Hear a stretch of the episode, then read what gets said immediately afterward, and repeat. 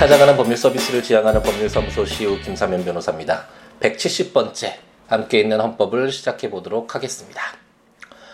아, 오늘은 지금 이제 수요일 에, 저녁 시간 이제 오늘 재판을 갔다 와서 이제 마무리를 어, 하다가 아, 이제 퇴근하기 전에 또 오늘 못하면 또 금요일 난 12시에 만나 뵙기로 한 약속을 또 못 지킬 것 같아서 아, 미리 해두자라는 그런 생각으로 이제 녹음을 시작하고 있는데요. 오늘 하루 종일 미국 대통령 어, 대선 결과 그 투표 어, 그런 과정 때문에 사회가 많이 좀 들썩였던 것 같습니다.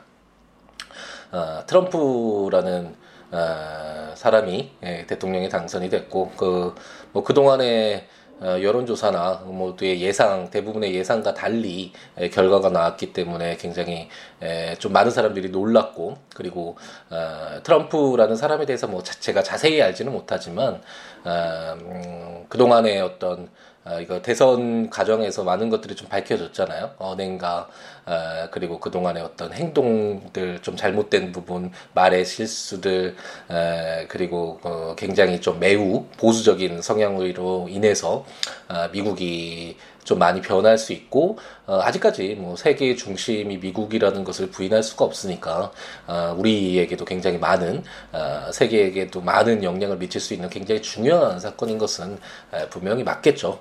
어, 하지만 어, 우리가 지금 맞닥뜨려 있는 그런 큰 일에 비해서는 그런 것은 뭐 트럼프를 어, 대통령을 뽑은 것은 미국인들이 자신의 리더를 뽑은 거잖아요. 그리고 그런 사람이라는 것을 알고 있고 어, 역사적으로 봤을 때도 최강대국일 때는 로마를 보더라도 어, 다양한 그 민족들이나 다른 국가들을 받아들이고 포용하고 에, 그리고 그걸 베풀 수 있는 에, 그런 어떤 역량이 있지만 최고점에서 내려올 때는 점차 에, 좀 보수적으로 변하는 것이 그런 역사의 어떤 강대국들의 모습이었잖아요. 예, 아무래도 어, 힘드니까 자국민들 다 충족시키는 것조차 힘든데 외부에 눈을 돌릴 수가 없겠죠. 그러다 보니 예, 점차 이렇게 예, 축소되고 그 영향력이 아무래도 어, 축소되고 어떤 자국의 범위로 좀 제한되는 그런 모습들을 많이 봤었는데 그런 걸 보면서 미국도 이제 좀 어, 강대국 초강대국이었죠. 세계를 주름잡았던 그런 어떤 최고점을 찍고 이제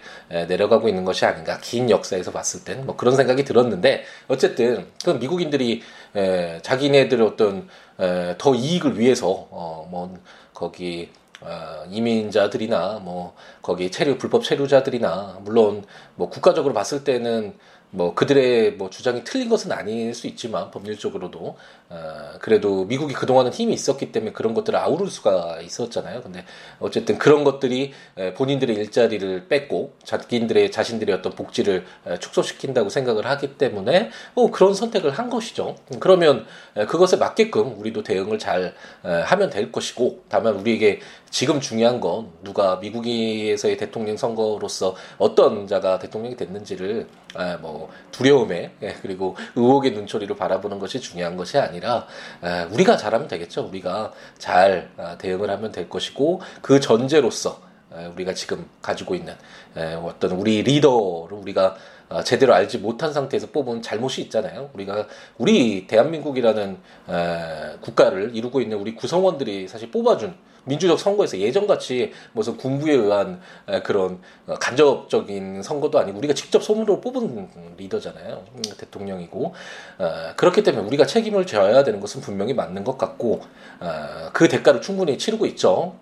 지금 사회가 정말 많이 혼란스럽고 어, 많이 예, 정말 어떻게 어떤 방향으로 나아가는지에 대해서 앞이 잘 보이지 않는 에, 그런 어떤 전국인 것 같은데 에, 그런 어떤 대가를 이제 충분히 치렀으니까 바르게 되돌려야 되고 그렇기 때문에 우리가 부여했던 에, 그 권력들 권한들 에, 그런 것들을 에, 다시 되찾아서 바르게 하고자 하는 지금 우리의 모습들, 우리의 노력들이 아, 뭐 미국 대통령 아, 대선 결과 이런 것들에 파묻혀서 어, 점차 희미해져 가서는 절대 안 되겠다라는 에, 그런 생각을 해보고요. 노력해야겠죠. 목소리를 한 번이라도 더 내고 우리 국민들이 우리 대한민국을 이루고 있는 우리 구성원들이 아, 이런 이런 생각을 갖고 있다. 아, 이런 이런 선택을 했다. 라고 강하게 이야기하고 이런 것들이 이제 우리 리더들 어, 뭐 야당이든 어떤 정치적이든 어떤 각계각층의 그런 리더들에게 전달이 될 것이고 그런 어떤 어, 우리 리더들의 행동의 변화를 촉구를 할 것이고 그런 변화 속에서 아, 점차 우리가 원하는 아, 다수가 원하는 뭐 100%는 아니겠죠. 아, 그건 독재라고 해야 되나요? 100%는 없을 것이지만 지금 이렇게 다수가 하나의 마음으로 모아진 것이 정말 몇 번 되지 않잖아요. 우리 역사를 보더라도 이런 국민의 마음들이 예, 잘 전달돼서 우리 사회가 바르게 되게 우리 지금 현재 살고 있는 우리뿐만 아니라 우리 아이들이 좀 더 나은 사회에서 살 수 있는 그런 기회가 아, 보장되는 사회로 점차 만들어가는데 아, 지금 이 순간이 정말 소중한 아, 계기가 되기를 희망하면서 좀 길게 함께 있는 민법은 좀 길게 제가 어, 말씀드렸죠. 초심을 가지고 그냥 제가 하고 싶은 이야기를 좀 하면서 어, 어, 그래야지만 제가 열정을 가지고 1118개의 이 엄청난 양의 조문을 끝까지 갈 수 있을 것 같다고 양해를 좀 부탁드렸었죠. 그래서 좀 길게 말씀드렸습니다. 어쨌든 공부가 좀 급하시고 이런 저희 개인적인 의견을 뭐 들 필요가 없다 뭐 생각하시는 분들은 아, 가감하게 앞부분은 생략하셔서 넘어가셔서 공부 범위 부분부터 시작하는 부분부터 이제 들으셔도 아, 되니까 제가 뭐 어, 서운하게 생각하지 않을 테니까요. 어, 사람마다 각자의 위치에 예, 우리가 놓여 있는 그런 환경들이 다 다르고 선택이 다 다를 수 있는데 예, 당연히 인정을 해야죠. 그러면 안 돼요. 끝까지 제 이야기 다 들어주세요. 이렇게 예, 요청드리지 않으니까요. 어, 그렇게 예, 선택하셔서 어, 제가 드리는 함께 있는 민법 어, 여러분들에게 조금이나마 어, 도움이 되는 시간이었으면 하는 바람을 에, 가져봅니다. 이제 세 번째 에, 우리 에, 계약 아 세 번째는 아니죠. 어, 매매 계약 가 속해 있는 건데 이게 조문을 보면 좀 헷갈려요. 어, 어, 우리가 지금 민법에서 인정하고 있는 계약 유형, 우리가 계약을 공부를 하고 있는 거잖아요. 어, 계약 이제 매, 어, 채권 총론, 그러니까 총 그 채권이 발생하는 에, 원인으로서 크게 보면 두 가지가 있다라고 설명을 드렸는데 첫 번째는 어, 나 김밥 사 먹을 거야라는 그런 의사를 가지고 그 김밥을 사는 행위를 통해서 그럼 제가 그 김밥을 받을 수 있는 권리가 생기고 그 김밥을 파는 어, 아주머니는 저에게서 뭐 천 원을 받을 수 있는 그런 권리가 생기잖아요. 이게 채권이잖아요. 특정인에게 어떤 것을 요구할 수 있는 천 원을 달라는 또는 김밥을 달라는 이런 특정 급부를 요구할 수 있는 그런 권리가 채권인데 이 채권이 발생하는 건 이렇게 당사자 의사를 가지고 하는 어, 그것이 바로 우리가 지금 읽고 있는 계약이고 이 어떤 당사자의 의사는 없었지만 어떤 법에 정해진 요건이 충족되면 제가 길을 가다가 실수로 누구를 밀쳐가지고 넘어져서 어, 치료비를 물어줘야 되는 상황이 생겼다. 그럼 그 사람에게는 이제 치료비 채권이 생겼잖아요. 이것처럼 이거는 제가 치료비 주고 싶어, 제가 치료비 채권 받을 거야라고는 어떤 의사를 가지고 어, 발생한 그런 채권이 아니라 그 법률 행, 그 법률 요건에 불법 행위라는 그런 요건이 충족이 돼서 어, 물론 제가 고의로 밀지는 않, 않았겠죠. 과실로 어, 실수를 해서 밀었겠지만 어쨌든 이런 불법 행위의 법에 정해진 요건이 충족됐을 때 발생하는 그런 법정 채권 채권 관계 이렇게 크게 두 가지로 볼 수 있고 우리가 지금 공부하는 것은 계약. 현대 사회에서는 어, 대부분이 계약으로 이루어져 있다라고 생각하시면 되겠고 그만큼 중요한 어, 그런 내용이라고 할 수 있겠습니다.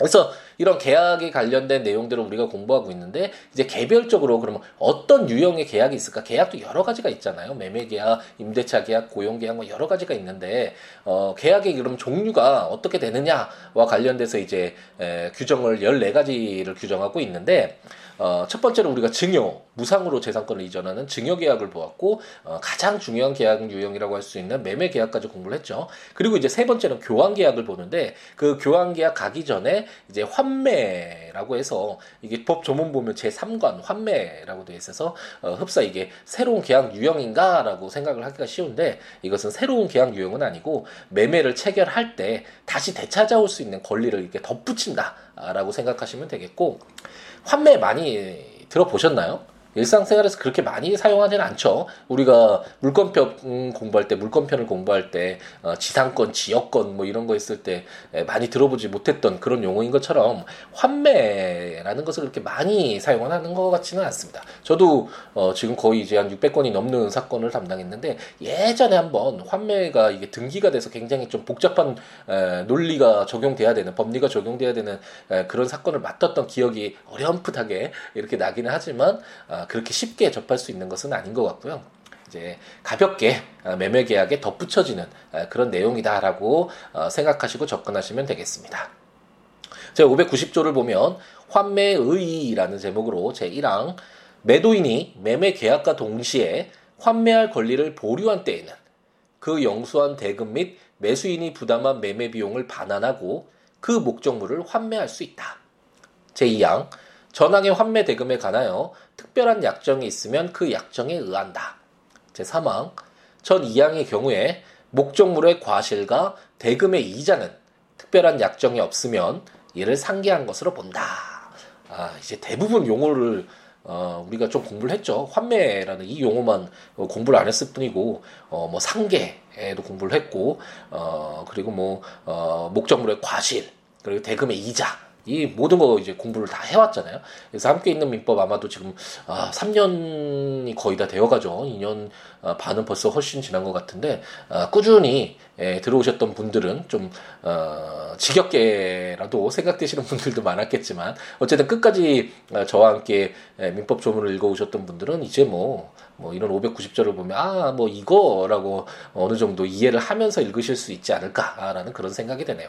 용어 자체가 그렇게 어렵진 않으니까 영수한 대금 이게 어렵나요? 영수 이거는 뭐, 어, 뭐 철수와 영이 뭐 영수 그, 그 흔한 이 그 이름이 아니라 돈을 받았다는 거죠. 받은 대금 말하는 거죠. 뭐 용어 자체가 어렵지 않습니다. 그래서 환매라는 것은 아, 이게 조문을 보면서 아, 알고 있는 것처럼 뭐 어, 갑돌이가 만약 경제적 어려움으로 인해서 갑으로 내려오는 시계를 을돌이에게 매도했다. 근데 가보니까 어, 지금 너무 어려워서 팔긴 하지만 다시 되찾아와야 될 그런 절실한 좀 필요가 있잖아요. 그랬을 경우에 에, 을돌이가 받고 나서 딴 데 팔 수도 있겠죠. 어, 그랬을 경우에 갑돌이 수는 갑오를 유지하지 못한 그 죄책감에 에, 나머지 인생이 좀 많이 힘들 수 있잖아요. 되찾을 수 있는 기회를 부여하는 에, 그런 권리다. 환매권이다. 그것이라고 생각을 하시면 되겠고 그렇기 때문에 그 뭐 환매 대금은 약간 뭐 더 덧붙여서 처음에 자기가 매도한 금액에 조금 더 덧붙여서 이렇게 당사자 합의에 통해서 매매 대금도 환매 대금도 어 각자 정할 수 있겠죠. 그런 내용이고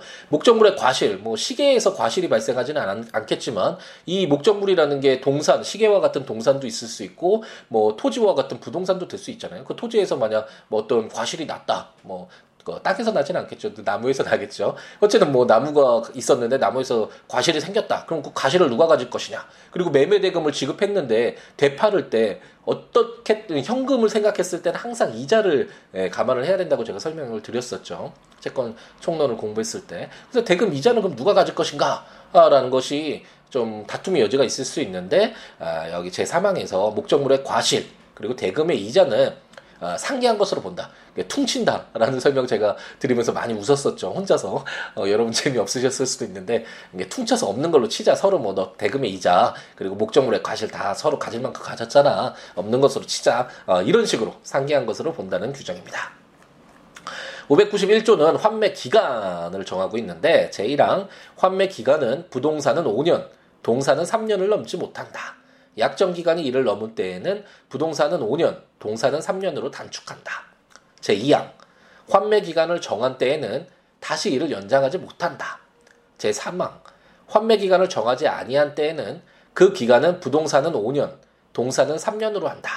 라고 규정해서 뭔가 빡빡하죠. 어, 대체적으로 그 기간 같은 것들은 좀 당사자 합의에 의해서 뭐 좀 자유롭게 물권표는 약간 달랐지만 어, 채권은 당사자의 의사가 어, 굉장히 중요시되는 요소라고 제가 설명을 드렸었잖아요. 근데 뭔가 빡빡하죠. 5년, 3년 그리고 단축해야 되고 그 기간을 넘지도 못하고 다시 연장도 못하고 어, 기간을 정하지 않은 때는 무조건 5년, 3년으로 한다. 어, 뭐 이렇게 빡빡하게 했을까요? 그 이유는 매수 매도인의 입장에서는 뭐 10년, 20년 뒤에도 내가 되찾아올 수 있는 권리, 환매권을 갖는다라고 하면 좋겠지만 매수인으로서는 그 목적물을 뭐 되팔지도 못하고 어떻게 처분을 할 수 있는 그런 권한이 권리 권리가 어, 제한되는 거잖아요. 그래서 무작정 기다리게 하면 어 굉장히 좀 어 거래 안전상 그리고 대파할 수도 있고 사실 그랬을 때 그 기간에서 누가 책임을 할 것인가 뭐 여러 가지 또 어, 이해관계가 또 상충될 수도 있겠고요. 그것처럼 어, 뭔가 거래의 안전을 위해서는 빨리 이 다시 되찾는다라는 이 환매권이라는 것들이 없는 목적물이 어떤 좀 자유롭게 예, 처분될 수 있도록 예, 풀어주는 것이 예, 그것이 맞겠죠. 그렇기 때문에 부동산의 경우에는 5년 어, 이제 부동산 동산 모르시는 분은 어, 지금 처음 들으시는 분들은 모르시겠지만 어, 함께 있는 민법 조금이라도 접하셨던 분들은 뭐 이제 이게 어렵진 않죠. 에, 부동산은 토지와 건물 그리고 동산은 시계와 같은 아, 이런 물건들 어, 의미한다고 어, 제가 뭐 설명을 수차례 드렸으니까 그래서 부동산은 5년, 동산은 3년 이 기간 내에 환매권이 설정될 수 있고 환매권도 행사돼야 된다라고 생각하시면 되겠습니다. 592조 어, 오늘 마지막 조문을 보면 환매 등기라는 제목으로 매매 목적물이 부동산인 경우에 매매 등기와 동시에 환매권의 보류를 등기한 때에는 제3자에 대하여 그 효력이 있다라고 규정을 해서 제가 말씀드렸던 그 사건에서 이게 환매권이 등기가 되어 있었죠. 그래서 굉장히 복잡했던 것 같습니다. 이게 환매권 조문도 다시 찾아보고 이 환매 사법시험 공부할 때는 이 공부를 환매를 거의 안 하니까 문제가 안 나오니까 아, 이렇게 안 하게 되는데 막 조문 찾아보면서 아, 막 판례도 찾아보고 뭐좀 열심히 그 사건 준비했던 그런 기억이 나는데 이게 등기가 된다라는 건뭐 반대적으로 보면 어떤 말이죠? 동산 부동산인 경우에는 등기가 되지만 동산인 경우에는 등기가 안 되잖아요. 그럼 등기가 안 됐을 땐 부동산이 등기가 안 되거나 동산의 경우에는 제3자에 대해서 효력이 없다는 것이죠. 그래서 갑돌이가 시계를 팔았는데 을돌이가 환매권을 보류를 했었지만 그게 등기되어 있지 않은 상태에서 을돌이가 병돌이에게 팔았다면 병돌이는 정당한 소유권을 취득한다라는 그런 반증을 어 반대로 생각하면 그런 것들을 우리가 추측해 볼 수 있겠죠. 그렇기 때문에 제3자에게 팔았을 때도 갑돌이가 다시 그 목적물을 되찾아오기 위해서는 등기를 해라. 그래야지 제3자도 환매 환매권이 있으니까 이거 되찾아갈 수 있겠구나. 내가 사면 안 되겠구나. 이렇게 환기시켜 줘야지 피해가 없을 수 있잖아요. 제3자인 병돌이는 그렇기 때문에 매매 등기와 동시에 환매권의 보류를 등기해라. 환매권을 가지고 있다라는 것을 등기해야지만 제3자에 대하여 그 효력이 있다. 그 목적물을 산 제3자인 병돌이에게도 아 이거 내 거야 내가 되찾아가기로 했었던 거야 라고 강력하게 주장할 수 있다라고 규정하고 있습니다. 에, 뭐 그렇게 어렵지 않죠. 뭐 쉽게 현실에서 많이 쓰이지는 않는 에, 그런 제도이지만 뭐 생각해 보면 뭐 다시 되찾아올 수 있는 권리 주는 것, 어, 뭐 이렇게 뭐 크게 어렵게 어렵지 않게 에, 접할 수 있지 않을까, 아, 이해할 수 있지 않을까라는 생각이 듭니다. 어, 조문들 좀 오늘 길었는데 조문들 보시면서 어, 들으시면 좋으니까 국가법령정보센터 어, 인터넷 치셔가지고 어, 민법 치셔서 590조 부터 592조 오늘 본 거 한번 보시면서 함께 있는 민법 들으셔도 좋고 어, 함께 있는 민법 그 전자책으로 제가 이제 에, 친족 상속편까지 다 발간을 했잖아요. 거기에 해당 조문과 설명들이 있으니까 에, 보시면서 어, 들으시면 좋고 제 블로그에 siwo.net siwo law.net siwo.net에 민법 함께 있는 민법 조문과 설명들 포스팅하고 있으니까 어, 찾아오셔서 참고하시면서 들으셔도 좋겠습니다. 그 외에 뭐 어떤 내용이라도 좋으니까요. 아, 요즘에 에, 또다시 이렇게 좀 많아졌는데 한동안 조금 뜸했던 것 같은데 에, 메일이나 매, 쪽지나 뭐 메시지나 아, 여러 가지 뭐 블로그를 통해서라든지 에, 정말 좋은 말씀들 많이 해주시면서 뭐 이 법률뿐만 아니라 아, 인생 살아가는 에, 우리 어떤 에, 태도 삶에 대한 태도 어떻게 살아야 되는지 뭐 어떤 이런 철학적인 내용까지도 에, 서로 이야기하면서 에, 좀 관계를 맺는 에, 그런 경우가 많은데 어떤 내용이라도 좋으니까 연락 많이 주세요. 함께하면 더 낫잖아요. 혼자 하는 것보다 같이 이야기 나누면서 어, 서로 도움받고 이야기 나누고 어, 외로움도 없어지고 더 삶을 사는데 더 열정적일 수 있는 아, 동력도 되는 그런 것 같으니까요.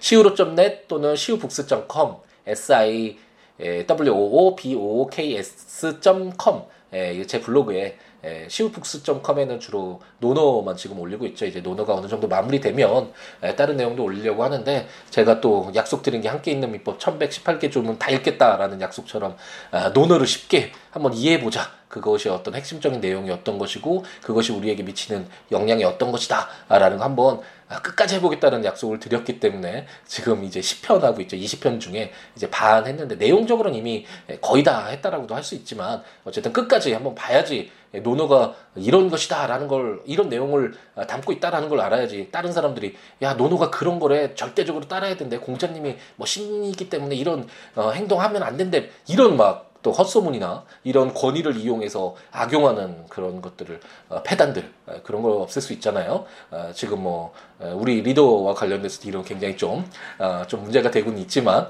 에, 뭐 예, 여기서 이 내용 멈추도록 하고 어쨌든 에, 그렇기 때문에 시우북스.com에는 노노와 관련된 이야기 담고 있으니까 노노에 관심 있으신 분들은 한번 찾아오셔서 보셔도 좋을 것 같고 어쨌든 다양한 말씀들 많이 해주시고 026959-9970 전화 주셔도 좋고 시우로 골뱅이 지메일컴 메일 주셔도 좋고 트위터나 페이스북에 시우로에 오셔서 함께하는 즐거움 나눴으면 좋겠습니다.